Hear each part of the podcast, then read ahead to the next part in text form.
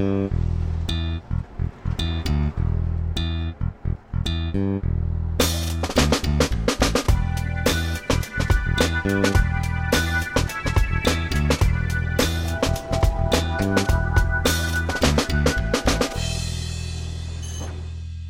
Dzisiaj gościem węza przesiadkowego jest dr Ariel Ciechański z Polskiej Akademii Nauk, Instytut Geografii i Przestrzennego Zagospodarowania, a porozmawiamy o tym, co nazywa się, specjalnie to przeczytam, empiryczne badania pilotażowe dotyczące problematyki wykluczenia transportowego na obszarach górskich na przykładzie powiatów Beskidu Niskiego i Bieszczad.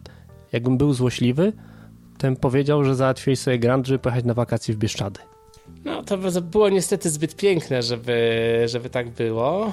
Natomiast no, jest to obszar, z którym jakoś tam powiedzmy jestem związany od lat mniej czy bardziej emocjonalnie.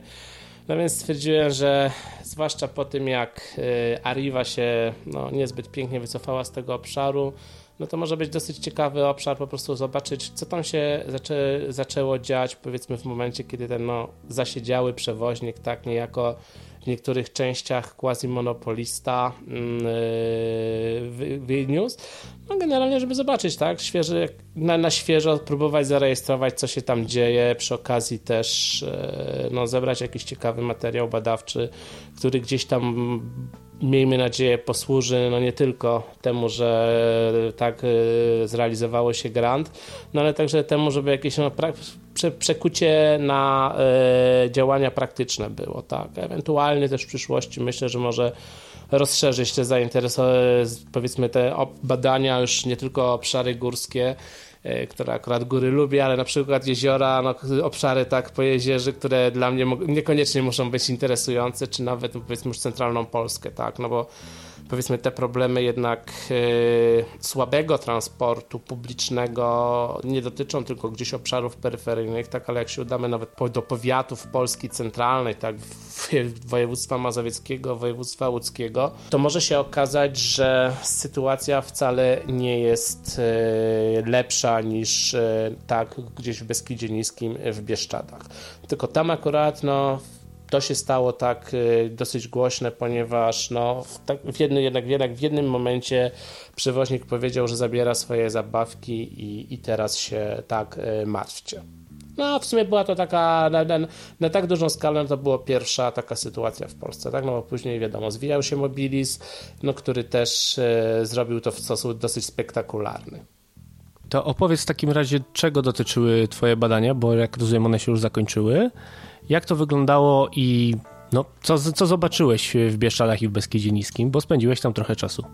Generalnie ja wyszedłem troszeczkę inaczej, bo chciałem mieć e, nie, żeby zarejestrować obraz, obraz statyczny, tak, czyli jak to wygląda e, w obecnym momencie, tylko wyszedłem sobie od, przede wszystkim z badania sytuacji e, transportowej w momencie kiedy rozpoczynała się transformacja gospodarczo-ustrojowa. Akurat tak się złożyło, że dysponowałem jednym z, no, już z ostatnich rozkładów sieciowych, które wydało przedsiębiorstwo PKS. Tutaj dodajmy sobie, że to nie jest rozkład sieciowy taki, jak mamy wyobrażenie o rozkładach e, kolejowych, tylko to jest po prostu 17 tomów zajmujących około 80 cm bieżących półki, tak?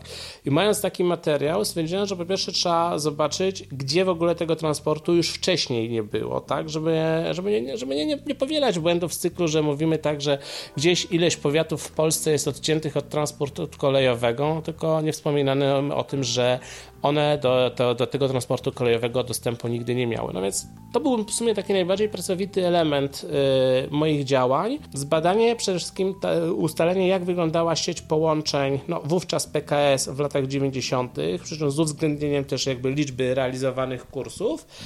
A z drugiej strony musiałem zebrać też materiał badawczy pochodzący z, z obecnego, jakby z obecnych czasów, czyli żeby mieć, zrobić identyczne mapy dla roku, powiedzmy, przełomu roku 2018-2019. No i szczerze mówiąc, yy, byłem dość mocno zaskoczony i ile czasu to zajęło, tak? Bo oczywiście, po pierwsze jest wiele, jakby wiele, wielu organizatorów transportu, czy też wielu, jakby, wiele jakby jednostek y, samorządu terytorialnego, tak? Do których y, przewoźnicy muszą lecieć tak z papierami, żeby dostać tą zgodę na, na mówiąc lapidarnie, na realizację przewozów. Potem się okazuje, że tak jedne ze rozkłady wyciągamy gdzieś y, z urzędów marszałkowskich, chociaż akurat, ponieważ tu ja miałem jakby obszar dwóch województw, część kawałek małopolskiego się załapał i podkarpackie, to akurat urzędy marszałkowskie w BIP-ie rozkłady miały opublikowane i z tego co było widać, no to w miarę to jest nawet jakoś aktualizowane. Jeżeli schodziliśmy na poziom powiatu, no to już się zaczynało to troszeczkę bardziej robić pracowite, no bo część powiatów miało te rozkłady opublikowane, część nie, część yy, generalnie trzeba było też pisać maile, telefonować, etc., żeby łaskawie yy, te rozkłady wydostać. No bo to jednak była jakby podstawa, żeby zobaczyć faktycznie, jak ta sieć e, transportu publicznego e, się zmieniła. No i generalnie gdzieś tam umykały linie organizowane przez e, samorządy gminne, które właściwie no to mniej więcej albo się samemu e, orientowało, że jeszcze są jakieś autobusy, tak, te, które nie ma zezwoleń z powiatów, a są z gmin. Że też są też ciężki tak orzech do zgrzeszenia, bo na przykład w powiecie krośnieńskim mamy tak dwóch organizatorów, bo z jednej strony część rozkładów spoczywa sobie, znaczy lwia część u starosty powiatu e, Grodzkiego. Natomiast to, co się wydaje naturalne, że y, powinno być w powiecie ziemskim, no to się okazuje, że akurat dla mniejszości linii w, te uzgodnienia e, były realizowane mm, po prostu na, na poziomie powiatu tak e, ziemskiego. No i gdzieś tam jeszcze powiedzmy w powiecie krośnieńskim dokładnie gmina Dukla też organizuje jakieś tam linie typu Zawadka Rymanowska typu Mszana. Więc zebranie tego materiału i opracowanie go, szczerze mówiąc, zajęło pół roku. Na pozostałe badania e, zostało kolejne pół roku. E, I plan był taki, że ankietować będę osoby dorosłe, a także młodzież szkolną. Na, zacząłem de facto od ankiet yy, w okresie yy, młodzieży w wieku, no, nazwijmy to tak, licealnym, przy czym nałożył, wszystko to położył strajk nauczycieli, tak? Bo generalnie po prostu, po pierwsze okazało się, że wysyłanie maili do szkół jest bezskuteczne, e, dopóki nie, nie wykona się kilku telefonów a potem się okazał, był strajk, no i generalnie to wszystko się dość mocno przedłużyło. Po, więc na, na dystrybucję na przykład ankiet poprzez szkoły podstawowe w miejscowościach faktycznie, gdzie ten transport je, jest najgorszy, no już niestety y, zabrakło czasu, bo przyszły wakacje. Y, no więc tutaj jakby tego mi się nie udało zrealizować. Y, z drugiej strony jeszcze prawda, tak, y, to co jest na te, w terenie, to co jest y, w internecie. No generalnie widząc jaki jest bałagan powiedzmy w nawet opublikowanych gdzieś rozkładach y, na stronach samorządów, no niestety trzeba było troszeczkę ruszyć w teren, żeby sprawdzić, czy niektórzy przewoźnicy, którzy gdzieś tam radośnie funkcjonują w e-podróżniku, którzy gdzieś tam radośnie ich rozkład y, wisi na stronie starostwa powiatowego, czy też no, Urzędu Miasta na przykład, czy faktycznie jeszcze y, w terenie funkcjonują, bo często się, może nie tyle często, ale zdarza się, że y, są to już po prostu rozkłady widmo, bo przewoźnik właśnie zakończył swoją działalność. No i okres wakacyjny, tak? No to jest z jednej strony trzeba było, znaczy nie tylko wakacyjny, no bo w lutym była weryfikacja rozkładów, ale też popatrzenie w ogóle, jak, jaka jest frekwencja na przykład w niektórych miejscach. No niestety pechowo się dość złożyło, że województwo podkarpackie miało wtedy ferie. No ale jednak jakieś tam obserwacje były czynione z cyklu, że auto ludzie właściwie przychodzą na przystanek i nikt, nikt nie wie, czy nawet PKS, tak, kiedy przyjedzie. Taki obrazek e, z lutego z e, Ustrzyg Dolnych. Przyjechałem przed 14 obfotografowałem sobie rozkłady, żeby mieć je, je w bazie, które są na, na, tak na przystanku dworcowym. No i były jakieś kobietki, które coś tam z rozmowy wynikało, że im nie przyjechał autobus bodajże o 14. No to ja mówię, ale wiecie panie, tutaj jest e, telefon do dyspozytora. Zadzwoniły, rzekomo autobus o 14.45 nie przyjechał, miał być o 14.45. Oczywiście po trzeciej wracałem już do Sanoka na nocleg, no to się okazało, że ten o 14.45 też nie przyjechał, no i kobiety generalnie e, z nadzieją, że może o 16.00 e, autobus przyjedzie. No a później to już powiedzmy okres wakacyjny też, czyli jeżdżenie, patrzenie, czy jak, jak, jak, jak to frekwencja wygląda. Z drugiej strony też, e, ponieważ no jednak jest to obszar silnej recepcji turystycznej, no to stwierdziłem, że warto też posprawdzać e, w ogóle, jak turyści się odnajdują w tej rzeczywistości, tak? Czy oni korzystają z transportu publicznego, czy nie korzystają, czy korzystają w dojeździe, czy nie korzystają. E, I generalnie zrobiłem pierwszy wyjazd w czerwcu, gdzie w Bieszczadach, e, na, na szlaku turystycznym, tak, e, ankietowałem ludzi. Mm, później jeszcze poprawkę robiłem dwa razy i w lipcu, i w sierpniu, żeby mieć porównanie mm, z czasu, kiedy de facto w Bieszczadach jeżdżą nieliczne autobusy z czasem, kiedy jeżdżą tak autobusy rozkładowe, chociaż dziwnie oznaczone na przykład, że jeżdżą od poniedziałku do piątku, co jest dla mnie no, e, pewnym absurdem. No i drugi jakby etap to też Beskid Niski, gdzie generalnie nie było kogo ankietować, jeśli chodzi o turystów. Nie mieli czym dojechać, czy jest to raczej mało atrakcyjny region, bo wątpię, żeby to było to to drugie. No właśnie to jest, to jest, to jest ciekawe, ciekawostka, bo transport publiczny generalnie bym powiedział, że przynajmniej e, w Beskidzie Niskim nierzadko będzie lepszy e, niż e, w Bieszczadach. Poza tym jednak jest bliżej do środków miejskich. Ale z drugiej strony nie jest to popularne pasmo jednak mimo. I no, no Bieszczady tak, pasmo Połonin, zresztą było też, byłem w, w, bez, w części zachodniej, tak, Bieszczad, tych bardziej lesistych, więc to też frekwencja mniej więcej taka jak e, w Beskidzie Niskim. No niestety to, że idzie się tą połoniną i coś się widzi, no to jednak e, dla ludzi jest magnesem, a z drugiej strony no też niestety z Bieszczadami turyści zwracali mi uwagę gdzieś w rozmowach, że zaczęła się, przyje, zaczęli przyjeżdżać ludzie nie dlatego, że, że to jest ciekawe, interesujące mie miejsce, tylko dlatego, że gdzieś tam się napatrzyli w jednym czy drugim e, serialu telewizyjnym i można powiedzieć, że się zaczęło robić miejsce trendy. No w związku z tym przyjeżdża powiedzmy sort turystów specyficznych z, z zachowaniami, no może niekoniecznie adekwatnymi do e, kultury górskiej.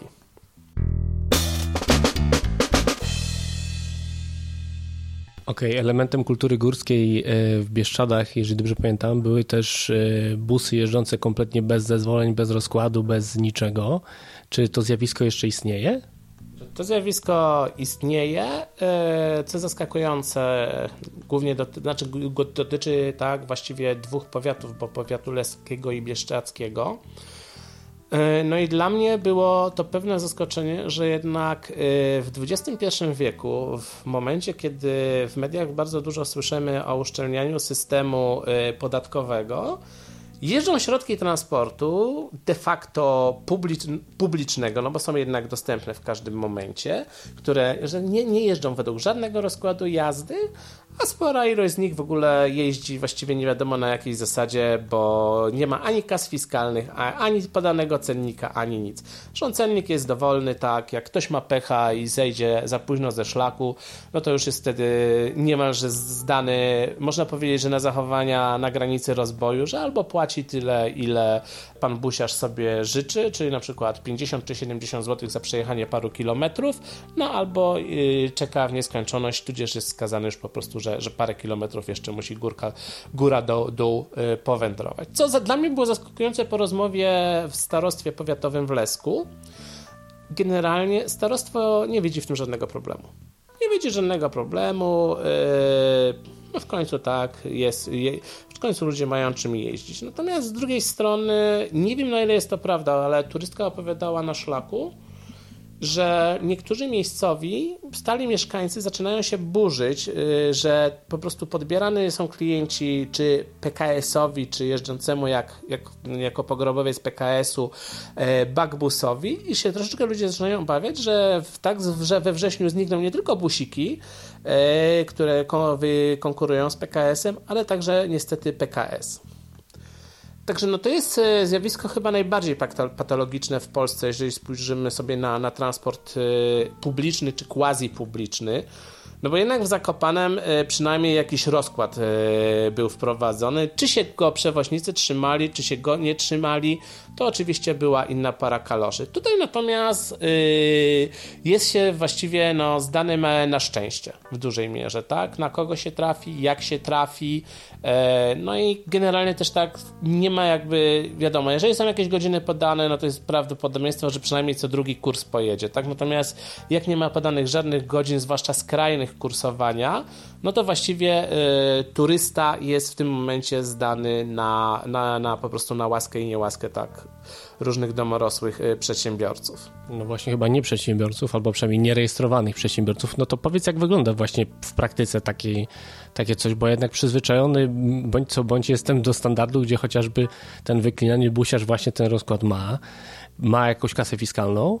No więc powiedz jak wygląda ten system tych nielegalnych busów, bo chyba możemy wprost powiedzieć, że są to busy nielegalne. Jak one funkcjonują w Bieszczadach? Y, nie wiem, są jakieś punkty zbiórki, jest czekanie do uzbierania pełnego y, składu, czy... Różnie, różnie zależy od pory. Natomiast jeszcze jakby uzupełniając, generalnie wyklina, a propos wyklinanych busiarzy, jeżdżąc dosyć sporo, nie zauważyłem, żeby ktoś nie, nie nabijał na kasę na przykład yy, kursów.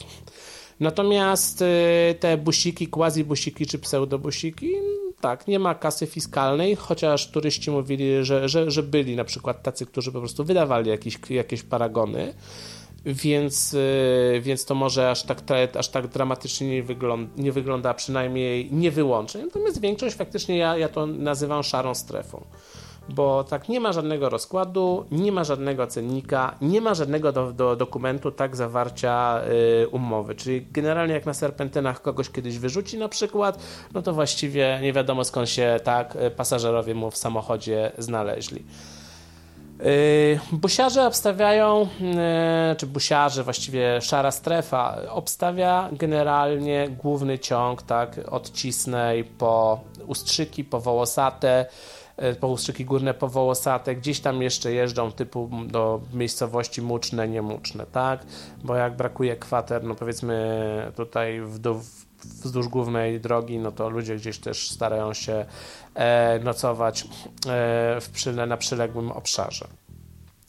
Szkoły są dwie. Poza sezonem, późno, jeżeli ktoś jeździ, to może być tak, że właśnie czeka sobie w dowolnym miejscu, że albo mu się zbierze, zbierze zadowalająca grupa pasażerów, albo też e, żąda, tak jak wspomniałem wcześniej, od potencjalnych e, nabywców jego usługi po prostu bajońskich e, pieniędzy.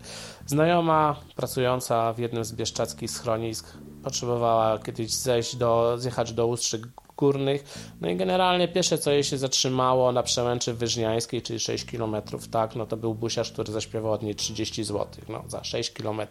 No to przepraszam bardzo, to jest stawka mniej więcej warszawska i to nie wiem, czy nie, e, czy nie nocna de facto i w dzień świąteczny jeżeli jest po prostu ruch turystyczny, to oni praktycznie jeżdżą cały, cały czas wahadłowo, no bo gdzieś tam na, w punktach wyjścia na szlaki e, są w stanie tak, e, tych reflektantów na, na transport znaleźć.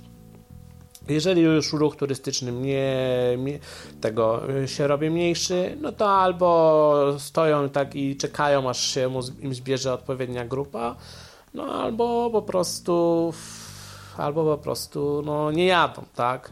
Musi, po prostu musi mu się to w cudzysłowie tak kalkulować, żeby raczył po prostu pojechać. E, w ogóle ruszyć się, no bo generalnie ruch tak gdzieś e, piąta, szósta, no ewidentnie ustawał. Miała po zejściu z ankietowania na przełę, zaraz z Połoniny w Wetlińskiej, Staryńskiej chyba schodziłem, czy już tak, Staryńskiej no to generalnie raz miałem tak, że, że po prostu trzeba było niestety poczekać. E, nie, przepraszam, z Wetlińskiej schodziłem i zjeżdżałem na Wyżniań, z czy Wyżni na Wyżniańską. No to już niestety trzeba było troszeczkę poczekać po prostu, żeby to ktoś raczył wziąć. No i generalnie jest yy, wojna pod, podjazdowa bo stawki powiedzmy jedni biorą 5 zł, inni biorą 7, drudzy 8, więc ci, którzy biorą mniej, no to tam no, ogólnie się dzieją jakieś niemiłe historie. Poza tym e, zdzieranie rozkładów jazdy jednak ma miejsce. Jak kobieta mi na szlaku opowiadała o tym, że jest rozkład, że zdziera się rozkłady, e, no to nie to tak, no okej, okay, nie, ale zszedłem e, właśnie na Przemęcz Wyżniańską, na nocleg e, pod, pod, tak pod Rawkami. Generalnie następnego dnia miałem zjeżdżać, więc o godzinie 15 czy 16 z tej rozkład PKS Jasło jeszcze wisiał, nie Jasło, tylko Jarosław jeszcze wisiał. A po następnego dnia, jak po, po, po 13 wsiadałem w autobus w dół, no to już tego rozkładu nie było. O rozkładach Bagbususa nie wspominają. Po prostu nie ma, są pozrywane. Czyli w Bieszczadach ciągle trwają dzikie lata 90. A chciałem Cię zapytać właśnie a propos lat 90. Mówili, mówiłeś o tych rozkładach jazdy PKS-ów lat 90. I jak dzisiaj wygląda sieć transportowa w Bieszczadach i w Beskidzie Niskim w stosunku do tego, co było te prawie 30 lat temu? Znaczy, to się pozmieniało, tak? Generalnie jednak te obszary słabiej zaludnione e, straciły, e, straciły, tak? Albo do niektórych miejscowości nie są kursy realizowane, albo ta liczba kursów no, dość gwałtownie się zmieniła. Przy czym ja też e, nie mam jakby wglądu w sytuację, jaka była w latach 90, początku lat 90. pełna, bo musimy pamiętać, że to był jeszcze czas, kiedy istniały duże zakłady przemysłowe, tak? Typu Stomil w Sanoku, który akurat nadal tego Autosan. Y, z drugiej strony mieliśmy w Jaśle rafinerię, mieliśmy y, zakłady chemiczne, tak, o produkcji też zbrojeniowej i te zakłady bardzo często organizowały własny transport. Więc to, że mieliśmy jakby linię e, PKS, to jest jedna strona, a druga strona to jest to, że nie wiemy tak na dobrą sprawę, jak wyglądała, e, wyglądał transport ściśle w strefach e, podmiejskich, tak? czy, czy teraz jakbyśmy nazywali miejskich obszarów funkcjonalnych.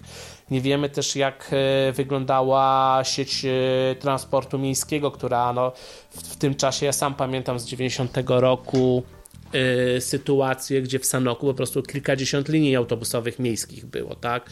Obsługujących nie tylko miasto, ale całą okolicę. E, więc to, to jakby to trzeba mieć na uwadze. Natomiast prawda jest taka, że im bardziej na południe, tym e, ten transport e, diametralny ulegał, jednak uległ pogorszeniu. Z drugiej strony e, mamy sytuację, że tak na głównym ciągu Gorlice, mm, e, Jasło, Krosno, Sanok, właściwie tych, e, można powiedzieć, że częstotliwość i ilość przede wszystkim e, autobusów, busów no, wzrosła, wzrosła znacząco. Natomiast jak popatrzymy gdzieś tam gmina Krępna, tak, w powiecie jasielskim, jak popatrzymy po, tutaj w powiecie sanockim, okolice Komań czy Łupkowa, E, czy Woli Michowej, to generalnie obsługa tych rejonów y, uległa pogorszeniu. Co jest i co jeszcze jest istotne, e, a co jakby zawsze gdzieś tam podnoszę jako argument, e, który szczebel samorządu po, po, powinien być organizatorem przewozów autobusowych. Niestety bardzo u, zewnętrznie ujawnia się podział dzielnicowy, czyli ciągi, które kiedyś były, no nie główne, tak, ale równoległe na przykład do tego głównego ciągu e, rozciągającego się e, równoleżnikowo ciąg gdzieś tam idący przez Nowy Żmigród, przez Dukle, przez e, i gdzieś tam też jakby idąc od Gorlic, generalnie granice powiatów zaczęły być granicami nieprzenikalnymi. Czyli po prostu jest granica powiatu i busy dojeżdżają z jednej strony do, do, do granicy, z drugiej strony do granicy, natomiast przez samą granicę powiatów albo nie przejeżdża nic, no albo w najlepszym przypadku są na przykład dwa bezpośrednie kursy na dobę, ewentualnie gdzieś tak jak w, w, w, w przewozach między Nowym Żmigrodem a Duklą, no można kombinować jakieś tam przesiadki w Głoścach czy, czy temu podobnych E, miejscowościach. I to jest zauważalne praktycznie wszędzie. Wszędzie, jak, jak patrzymy od powiatu gorlickiego po powiat bieszczacki, granica staje się nieprzenikalna, chociaż może poza jedną e, kuriozalną sytuacją e, Moszczańca, który jest, że nie skłamał w powiecie krośnieńskim, ale dojazd do niego jest od strony powiatu sanockiego. Ale to, to, jest, to jest ewidentne pogorszenie. Poza tym widać też gdzieś, że, że po prostu nie ma tych takich linii gdzieś penetrujących e, w, w głąb na przykład. I nie jest tak, że tak do, do każdej wioski, tylko jednak w tej chwili już czasami z tych wiosek trzeba po kilka e, kilometrów iść. E, przede wszystkim chyba najbardziej się rzuca nawet nie tyle i zmiana czy ilości kursów, co dość znacząco się zwiększył udział miejscowości, które albo weekendowo, albo w niedzielę nie jest w ogóle obsługiwanych transportem e, zbiorowym. Ja też nie, nie prowadziłem niestety szczegółowych analiz, mniej więcej jaki jest rozkład połączeń w ciągu doby, tak? Bo może się okazać, że okej, okay, tych autobusów gdzieś mamy więcej czy coś, ale generalnie o 19 już nie jesteśmy w stanie y, z miasta powiatowego do, do, do jakiejś miejscowości y, wrócić, tak? I to są rzeczy, które gdzieś tam prawdopodobnie w kolejnym kroku będę próbował przynajmniej na jakichś przykładach zobaczyć, no bo generalnie się, znaczy chyba najgorzej to, co mi utkwiło w pamięci tak, tak z, ma, z map, chyba na, naj, najgorzej się e, ostatni czas oprzedł z, z rejonem e, Łupkowa, e, czy tak, czy, czy ogólnie tej okolicy, że generalnie chyba nawet Komańcza w tej chwili, gdyby nie efemeryczna komunikacja zastępcza organizowana przez przewozy regionalne, to właściwie chyba by pozostawała nawet Komańcza bez e, dostępu trans do transportu publicznego w weekendy. Druga sprawa też, dość dużo zaczęło być miejscowości, gdy, gdzie, do, do których gdyby nie dojeżdżały kursy szkolne, to prawdopodobnie e, by ich nie by, do nich nie można by było w ogóle dotrzeć, tak? No bo chociaż i tak jest moim zdaniem zbyt dużo miejscowości, tak gdzie jak się zdąży, nie zdążymy na autobus 20 któregoś czerwca, no to następny mamy 1 września, tak dopiero. Więc yy, z drugiej strony eski tak pewnie ratują yy, w wielu rejonach w ogóle, że jest dostęp, jakikolwiek dostęp do transportu publicznego. Co dalej z yy, tym pięknym projektem badawczym, który, którego tytuł już nie będę, nie będę już powtarzał tego tytułu brzmieć bardzo naukowo. Znaczy, generalnie ja w tej chwili muszę, powiem tak, ponieważ badania mi się przeciągały do ostatniego momentu, bo ja właściwie jeszcze w, przed ostatnim tygo- w ostatnim tygodniu, kiedy mogłem wydawać środki e, rzutem na taśmę, pojechałem e, w paru, w paru miejscach porozmawiać sobie z samorządowcami, jak to wygląda z ich perspektywy no to generalnie właściwie jeszcze niezbyt zdążyłem opracować nawet wyniki. To wszystko gdzieś tutaj leży w teczkach po prostu i, i, i czeka, aż ja usiądę i po prostu zacznę to pracowicie w długie zimowe wieczory zliczać i yy, następnie po prostu no już yy, coś z tego próbować opublikować, tak? No i przy okazji jakieś wnioski wyciągnąć, bo na razie no to głównie mam wiedzę o tym, jak się zmieniła sieć transportowa e, na tym terenie, chociaż oczywiście no jest to pewna tak pochodna, czy właściwie albo przyczyna pewnych procesów, które no, też dotykają tak yy, prze, przeciętnego mieszkańca. Chociaż z drugiej strony, patrząc na zapełnienie autobusów już gdzieś tam poza strefą podmiejską, to naprawdę się coraz bardziej staję zwolennikiem tutaj tezy głoszonej przez Ciebie, że wiele rejonów też po prostu puszczanie autobusów to, to będzie, te autobusy nie będą napędzane ropą, tylko będą po prostu napędzane palonymi banknotami, tak pochodzącymi po prostu ze środków publicznych. Czyli nie opłaca się uruchamiać transportu lokalnego w pewnych miejscach? Czy moim zdaniem się nie opłaca. Bo generalnie, jeżeli ma jechać e, autobus i wieść jedną czy dwie osoby, czy trzy, czy cztery, to się nigdy nie zepnie finansowo. Generalnie pytanie jest, czy po prostu, czy dla. E, zresztą miałem nawet rozmowę w jednym ze starostw, e, gdzie tam starają się akurat o uruchomienie kursu. Znaczy, dokładnie była rozmowa w starostwie w Gorlicach, e, zresztą bardzo przyjemna. Generalnie chodzi o uruchomienie autobusów w niedzielę czy w dni wolne do Wysowej żeby personel medyczny tak mógł e, wykwalifikowany po prostu dojechać do pracy do obiektów sanatoryjnych, no to właściwie rozmowa była taka, że, że pewnie by się zamiast e, dopłacać tak z funduszu tak, rozwoju połączeń autobusowych i ze środków samorządu powiatowego, że pewnie dla tych paru osób lepiej by było taniej po prostu wysłać taksówkę na przykład, żeby zawiozła i odwiozła. To też mógłby być transport publiczny w formie na przykład telebusa, czy po prostu kursu realizowanego na przykład samochodem do, do 9 miejsc. Dokładnie. Znaczy ja powiem szczerze, że gdzieś po jakichś rozmowach z kimś to zacząłem się zastanawiać. W Polsce mamy de, de facto dość dobrze rozwinięte ochotnicze straże pożarne które nie wiem, tego nie weryfikowałem, ale które mają jakichś etatowych pracowników na zasadzie konserwatora samochodu itp. I czy, przepraszam bardzo, czy nie można by było na przykład wyposażyć właśnie w straży, straży ochotniczej pożarnej samochód do dziewięciu miejsc, gdzie babcia Kowalska chcąc jechać do lekarza zgłasza się na dzień wcześniej i po prostu jest zawożona, tak? Czy, czy jakieś e, starsze osoby do lekarza, czy coś. Natomiast u nas po prostu troszeczkę, tak jak ja już w kilku miejscach powiedziałem, mamy e, martwego pacjenta i generalnie próbujemy w niego wtłaczać e, życie poprzez kroplówkę i poprzez podawanie po prostu krwi.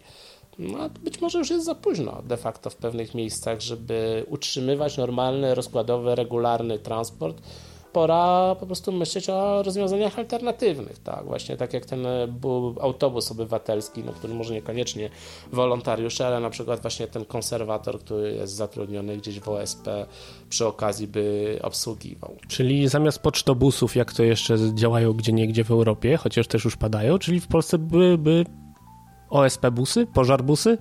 Czy chyba, nie wiem, no można ten różnie nazwać, tak? No ale no, skoro Straż Pożarna ma już wiele różnych zadań, to a przy okazji ma te, te też jakby tą zaletę, że kierowcy samochodów y, po, pożarniczych zdaje się, że mają jednak wiele tak tych szkoleń, badań itp. wymaganych przy, przy, przy transporcie osób też, tak?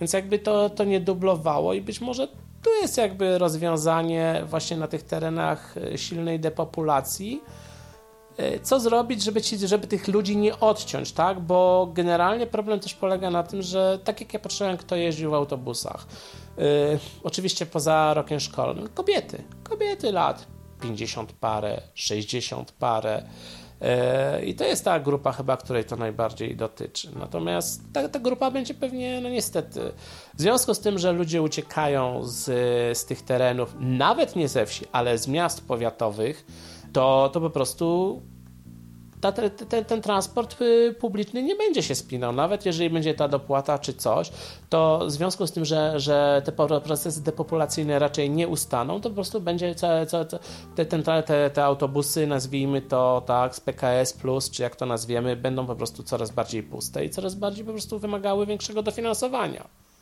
Czyli albo alternatywne rozwiązania, czyli telebusy, bigger busy, i inne formy transportu elastycznego, albo będziemy palić pieniędzmi na uruchamianie pustych autobusów. Tak jest i to już słychać w tej chwili, tak? gdzie generalnie ad hoc y, y, samorządy składały y, wnioski o y, pieniądze tak? Z, z, Funduszu Rozwoju Połączeń Autobusowych, po czym się okazuje po miesiącu, że, że te autobusy jeżdżą puste. I następuje ostre cięcie. Albo nastąpi ostre cięcie, bo tak, w tej chwili się dopiero o tym mówi.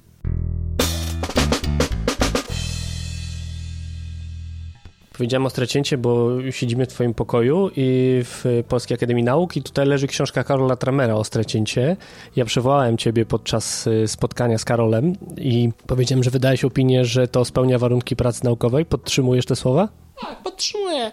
Nie każda praca naukowa musi być e, pracą jakoś ściśle metodyczną, e, operującą jakimś e, wyrafinowanym materiałem statystycznym. Tutaj jednak jest doskonały przegląd źródeł, jest to do, dobrze udokumentowane i generalnie pokazuje procesy tak, które no, wie, wielu z nas, wiele osób obserwowało, które gdzieś tam się powiedzmy były informacje o zachowaniach tak, typu wygaszanie popytu, natomiast nikt jakby tego nie zebrał y, do przysłowiowej kupy i, i po prostu nie, nie, nie opublikował, choćby właśnie w takiej postaci książki dokumentującej y, pewien proces, no, który niestety miał miejsce. Czyli magister czy doktorat to będzie?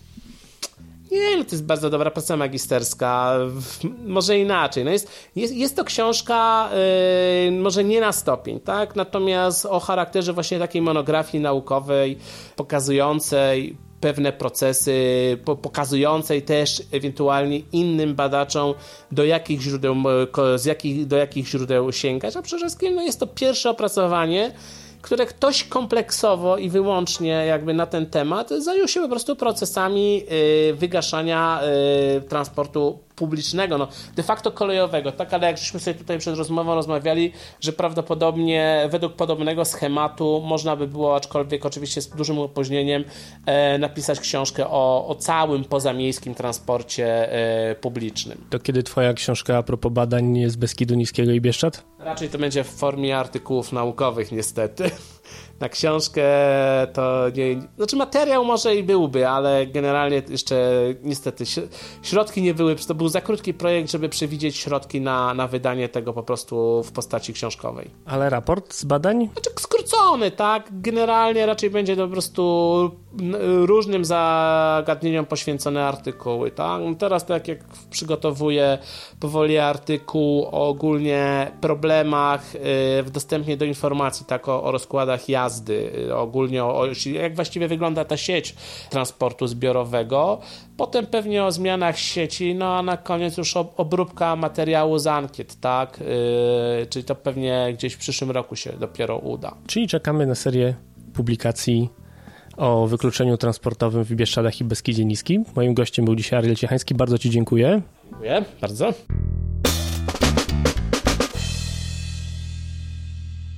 Oczywiście nie mógłbym zakończyć odcinka bez podziękowań dla patronów podcastu. Pozdrawiam wszystkich, a specjalne podziękowania dla Piero i Pawła Zegartowskiego. Do usłyszenia.